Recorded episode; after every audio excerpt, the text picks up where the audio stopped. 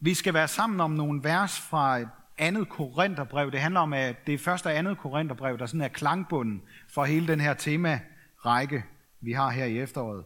Og øh, jeg vil læse nogle vers fra... Øh, øh jeg, jeg henter nogle, nogle ting flere forskellige steder fra anden korinterbrev i dag i prædikenen, men primært vil jeg koncentrere mig om 2. Korintherbrev kapitel 12 og vers 1-10. Og det er også det, øh, vi har her øh, op på skærmen. Der siger Paulus sådan her, Stolt vil jeg være, selvom det ikke nytter. Og nu kommer jeg til syner og åbenbaringer fra Herren. Jeg kender et menneske i Kristus, som for 14 år siden, om det var i lægemet eller uden for lægemet, ved jeg ikke. Gud ved det. Blev rykket bort til den tredje himmel.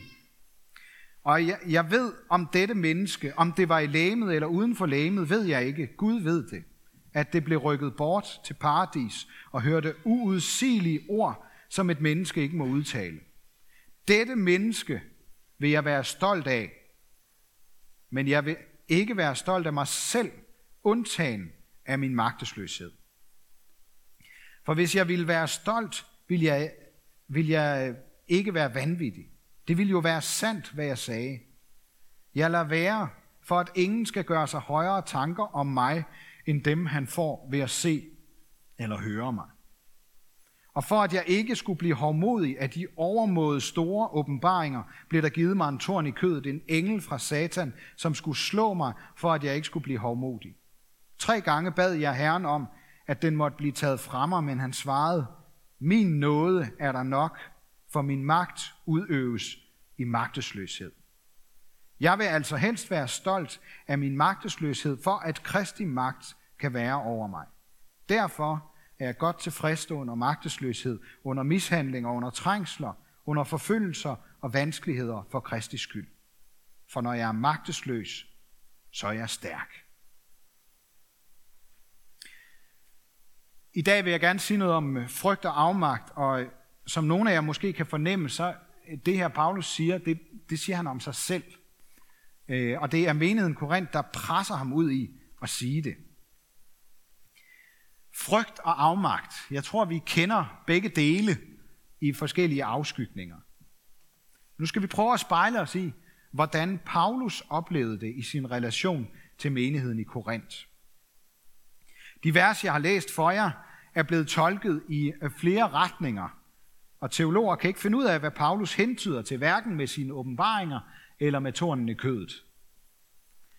Jeg vil gerne prøve ikke at finde den helt rigtige tolkning, men prøve at forstå den frygt og afmagt, som Paulus oplevede i sin relation til menigheden. Og måske kan vi lære noget den vej rundt. Hvem ved? For når vi møder frygtsomme mennesker eller nogen, der har angst, så kan det godt nok være svært at forstå, hvad det er, der er på spil. Og når vi selv bliver bange eller føler afmagt, så har vi som regel ikke nogen svar. Det er ofte lige præcis derfor, vi føler os afmægtige. Men lige der, på grænsen af livet og meningen og vores egen formåen og magt, der tror jeg, vi kan komme til en dybere erkendelse. Frygten i sig selv, den kan underligt nok holde os på afstand af den slags erkendelser. Den kan, den kan ligefrem blive en afgud, vi dyrker. Anders Lund Madsen, han har et meget sigende udtryk for, hvordan medierne bruger frygten, fordi de ved, at vi mennesker så let bliver bange og bekymrede.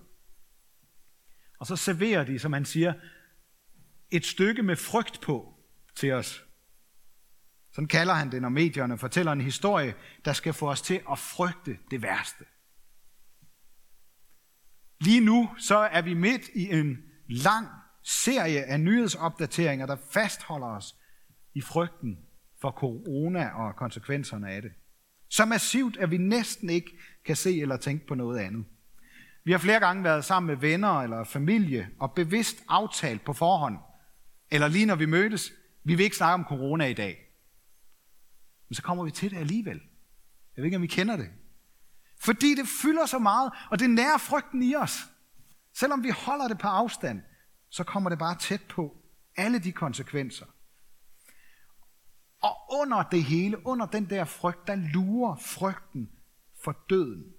Vi vil så gerne have forsikringer og rettigheder, der skal sikre vores liv og vores velstand.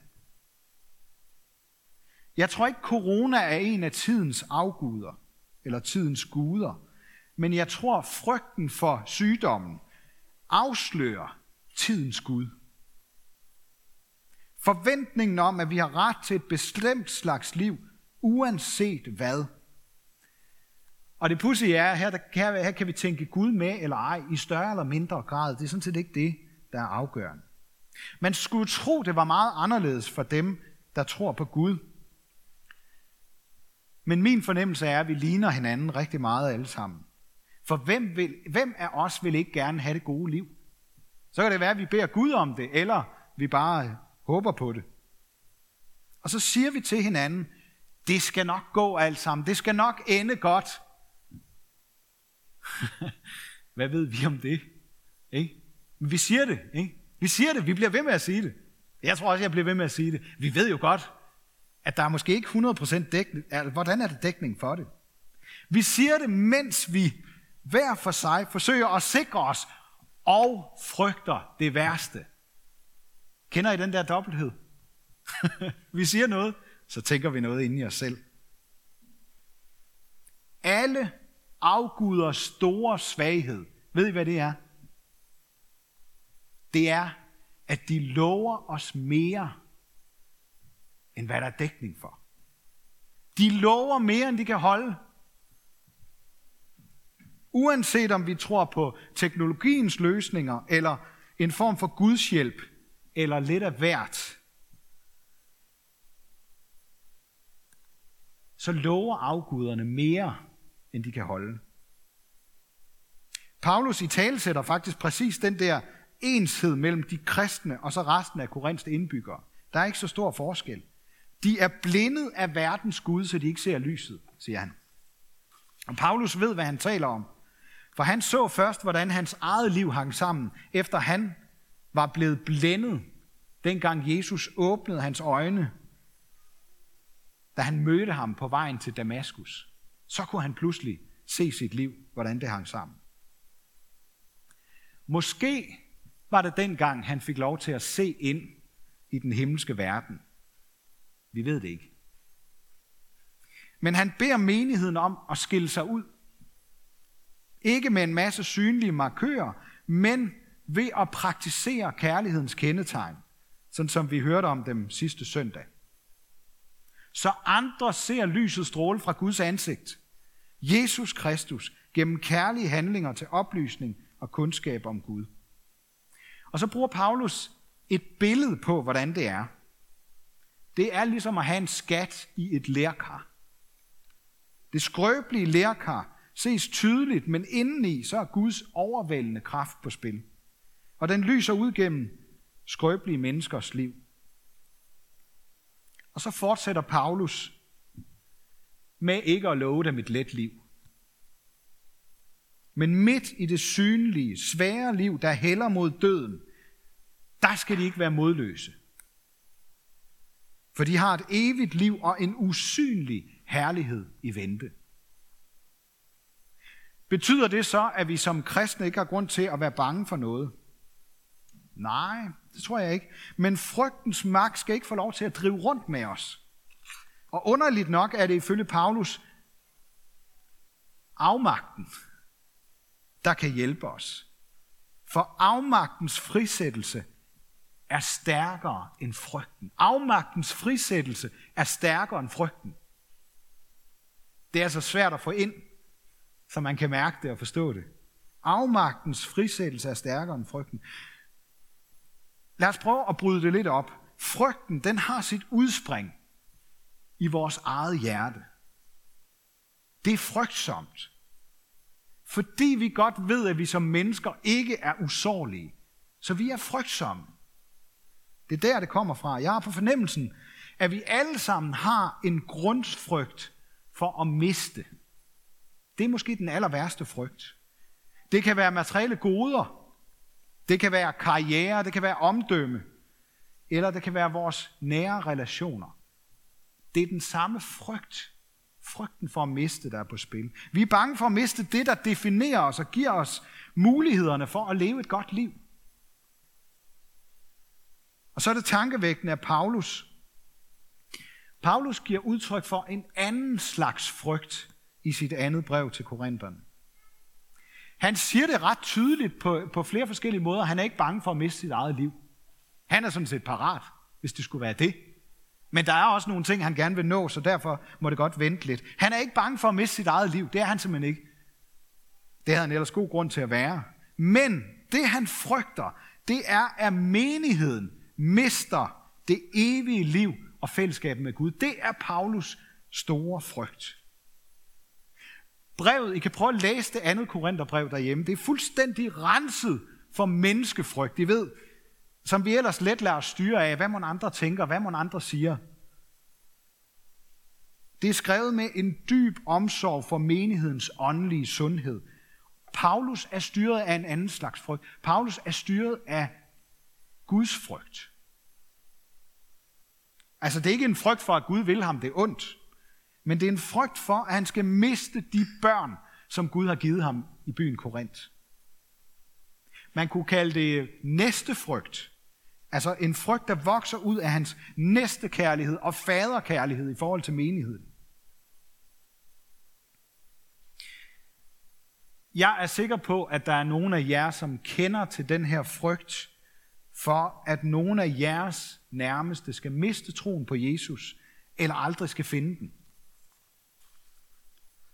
Det er en frygt, der vokser ud af Guds frygt. En kærlighed til Gud og en kærlighed til dem, vi holder af. Guds frygt har nemlig ikke noget med øh, at gøre med at være bange for, men det handler om at elske og være bange for at miste. Og derfor så begynder Luther sin forklaring til hver af de ti bud med sætningen, du skal frygte og elske Gud. Paulus frygter, at menigheden skal miste den mest værdifulde relation, de har. Guds frygten og kærligheden til Gud, der har vist dem sin kærlighed gennem Jesus Kristus. Og måske er det netop den afmagt, Paulus føler, når han ikke kan overbevise dem om det. At de skal holde fast i deres tro på Gud. Måske er det hans torn i kødet, der skal forhindre ham i at blive hovmodig. Han står i afmagt. Han kan ikke få dem til at vælge, tage det mest afgørende valg for resten af deres liv. Han kan fortælle dem om, hvor højt Gud elsker dem, men han kan ikke bestemme, at de skal følge vejen til det evige liv. Ligesom vi heller ikke kan bestemme det for andre mennesker. Dem, der oplever at blive forældre, de kender følelsen af afmagt og frygt for, hvad der kommer til at møde deres børn, om de kan være de forældre, vi gerne vil være. Når børn løsriver sig fra deres forældre med alderen, så kommer følelsen af ikke at kunne beskytte og styre vores børns liv længere. Der er ikke nogen af os, der kan tvinge nogen til at tro. Derfor er det jo så heller ikke, handler det heller ikke om indoktrinering og døbe sit lille barn. Det er bare at give en mulighed. Men vi kan komme til... Det, jeg, jeg vil faktisk sige noget vigtigt øh, her i dag. Jeg tror, det er meget vigtigt. Vi kan komme til at gøre det sværere ved at love hinanden for meget. Vi kan komme til at gøre det sværere for vores børn og for de relationer, vi har, hvis vi lover hinanden mere, end der er dækning for. Eller ved at sige, at man skal kunne se en mening med alt, for at man kan holde fast i troen. For Paulus, der var menigheden i Korinth som børn for ham. Han ønskede ikke noget stærkere, end at de blev ved med at leve oprigtigt og ærligt med Gud. Det var det, han kæmpede for. Og han kalder sig selv vanvittig, fordi han begynder at tale om at se syne og åbenbaringer og bliver nødt til at argumentere for, at han var den, der kom med evangeliet til dem først. Hans Guds kærlighed og noget, det hørte de om fra ham først. Før alle andre, der senere kom forbi for at overtage ledelsen og føre dem i en anden retning. Dem kalder Paulus for overapostle. Fordi de mener om sig selv, at de står for en bedre kristendom, end den Paulus kom med. Paulus er simpelthen overhovedet ikke bange for modsigelse og modgang. Hans frygt er at miste sine trosfælder i Korinth. Og han kæmper i sit brev, og han, han må altså også have kæmpet med Gud i sine bønder. Det fornemmer man helt tydeligt. For hvordan giver det mening, Gud? De har fået det hele, men de vil ikke tage imod det. De vil ikke beholde det. De smider det ud. Måske kender du også til at kæmpe med Gud i livet og i de bønder, eller i dine bønder, eller hvad du nu tænker, eller kunne have lyst til at sige til Gud. Afmagt, det er at kæmpe med Gud. Og bøn, det er dybest set et udtryk for vores afmagt. Selv når tilliden til Gud er forsvundet, så er afmagten tilbage. Jakob, som vi kan læse om i det gamle testamente, han er et af de mange mennesker, der har prøvet det der helt konkret med at kæmpe med Gud. Ikke bare på tankeplan, men erfaret livtag med Gud og meningen med det hele. Jeg slipper dig ikke, før du velsigner mig. Sådan sagde han til Gud. Jeg slipper jer ikke, før I begynder at kæmpe med Gud, siger Paulus til menigheden. For i den magtesløshed, der er vi stærkest. Dybt afhængig af Guds nåde. Selvom jeg også selv har kæmpet med Gud i snart mange år, så vil jeg gerne indrømme, at det aldrig helt er gået op for mig, hvor befriende det kan være at få lov til at blive i den kamp. Andre velmenende kristne har også ønsket for mig, at jeg måtte finde fred med det uforståelige og finde en eller anden mening med det. Jeg oplever, at den slags løfter kan gøre det endnu mere fristende for mig og andre at slippe det med troen på Gud, i håbet om, at livet så vil blive lidt lettere, mindre kompliceret. Jeg er jo ikke sikker på, at det vil blive lettere.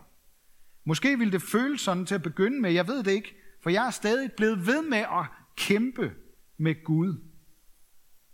Og det, der slog mig nu her, da jeg genlæste Paulus andet brev til menigheden i Korinth, det var, hvor meget Paulus ligner Jesus. Altså, I ved, det der med sin betingelsesløse kærlighed, den der nærmest vanvittige selvopoffrelse, hvor han sætter hele sin autoritet på spil. Hvis de ikke tror på ham, så må de synes, han er vanvittig. Han gør sig fuldstændig sårbar og mægtig, indrømmer, at han ikke kan tvinge dem, men kun bede dem tro ham. Hans brev er et eksempel på det, som Johannes skriver i sit første brev i det nye testamente, at der ikke findes frygt i kærlighed. Han kan ikke få dem til at tro ham, hvis de ikke vil.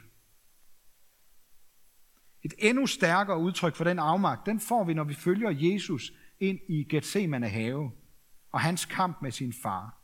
Jesus kæmper med sig selv der på flere planer. Han ønsker at slippe for lidelsen og døden, hvis det er muligt, men han vil ikke slippe kærligheden til sine menneskebørn. Så hvis, prisen for, hvis det er prisen for at slippe, så nægter han at vende om. Han kæmper også med sig selv på den måde, at vi ser Gud far kæmpe med Guds søn. Min Gud, min Gud, hvorfor har du forladt mig? Den almægtige kæmper med den afmægtige. Og så får vi måske instinktivt den tanke, at det er den almægtige, der vinder og trumfer sin vilje igennem. At Gud er mere almægtig, end han er afmægtig. Men det, der står tilbage, det er, at Jesus afstod fra at bruge sin magt. Og Guds lov, så gjorde Gud sig svag gennem Jesus. Ellers så havde vi ikke haft andet at tro på end en stor skæbne Gud, der ikke bekymrer sig om små mennesker. Men Paulus vender flere gange tilbage til, at hvis vi vil se, hvem Gud er, så skal vi se på Guds søn. Så skal vi se på Guds søn, der gik ind i afmagten for at befri os fra den. En gang, så skal vi se det uden alt det synlige og skrøbelige, som vi ser mest af nu. Men indtil det sker, så får vi lov til at se ham gå ind i afmagten for at være sammen med os i den. Og det betyder, at vi ikke først og fremmest skal være stærke og holde ud, som vi nogle gange siger til hinanden. Det skal nok gå alt sammen. Men vi må gerne indrømme, at der er så meget, vi ikke er herre over, og nok aldrig bliver det, for den afmægtige er også den almægtige. Måske er der en dyb mening med, at Gud viste sig mest som den afmægtige første gang han kom, for så at komme som den almægtige for at dømme levende og døde, sådan som vi siger det i trosbekendelsen, når han kommer anden gang. Han kom i skrøbeligt lær og blev undfanget ind i en menneskes, menneskekrop skabt af lærjord. Men samtidig så var han den skat, vi for alt i verden ikke må miste. For så mister vi os selv. Paulus sætter korinterne fri. På samme måde vil Gud sætte os fri. Ikke på den måde, at vi aldrig kan blive bange, eller i nogle tilfælde måske ligefrem blive syge af angst. Men han vil åbne en udvej. Og jeg tror, afmagten er vores udvej. Det er det, jeg vil gerne vil slutte med. Bønden om hjælp kan få os ud af skammen over ikke, kunne, ikke at kunne bære livet selv. Bønden om tilgivelse kan få os ud af skylden over vores svigt. Og bønden om at få lov til at se, kan få os ud af frygtens blindhed. Her til sidst vil jeg komme med en opfordring. Besøg afmagten. Besøg den, før den overrumpler dig. Indse, at du skal dø en dag. Slip kontrollen og illusionen om, at du kan styre alt i dit liv. Eller besøg afmagten ved at være tæt på mennesker, der er afmægtige. Det er simpelthen ikke til at forstå, at magtesløshed kan være en styrke. Det tror jeg kun, vi kan erfare. Når magtesløsheden løsner frygtens kvælertag, når vores afmagt lader Gud komme til, når vi bliver ved med at kæmpe med Gud, fordi vi som hans børn har ret til det. Ligesom magtesløsheden for Paulus var hans styrke, så kan kampen med Gud paradoxalt nok lige præcis være det sted, måske det eneste sted, hvor vi finder hvile. Ære være Gud, der har skabt os i sit billede. Ære være Guds søn, der tog vores straf, så vi kan leve i frihed og finde hvile. Ære være Helligånden, ham der gør Guds kærlighed levende for os.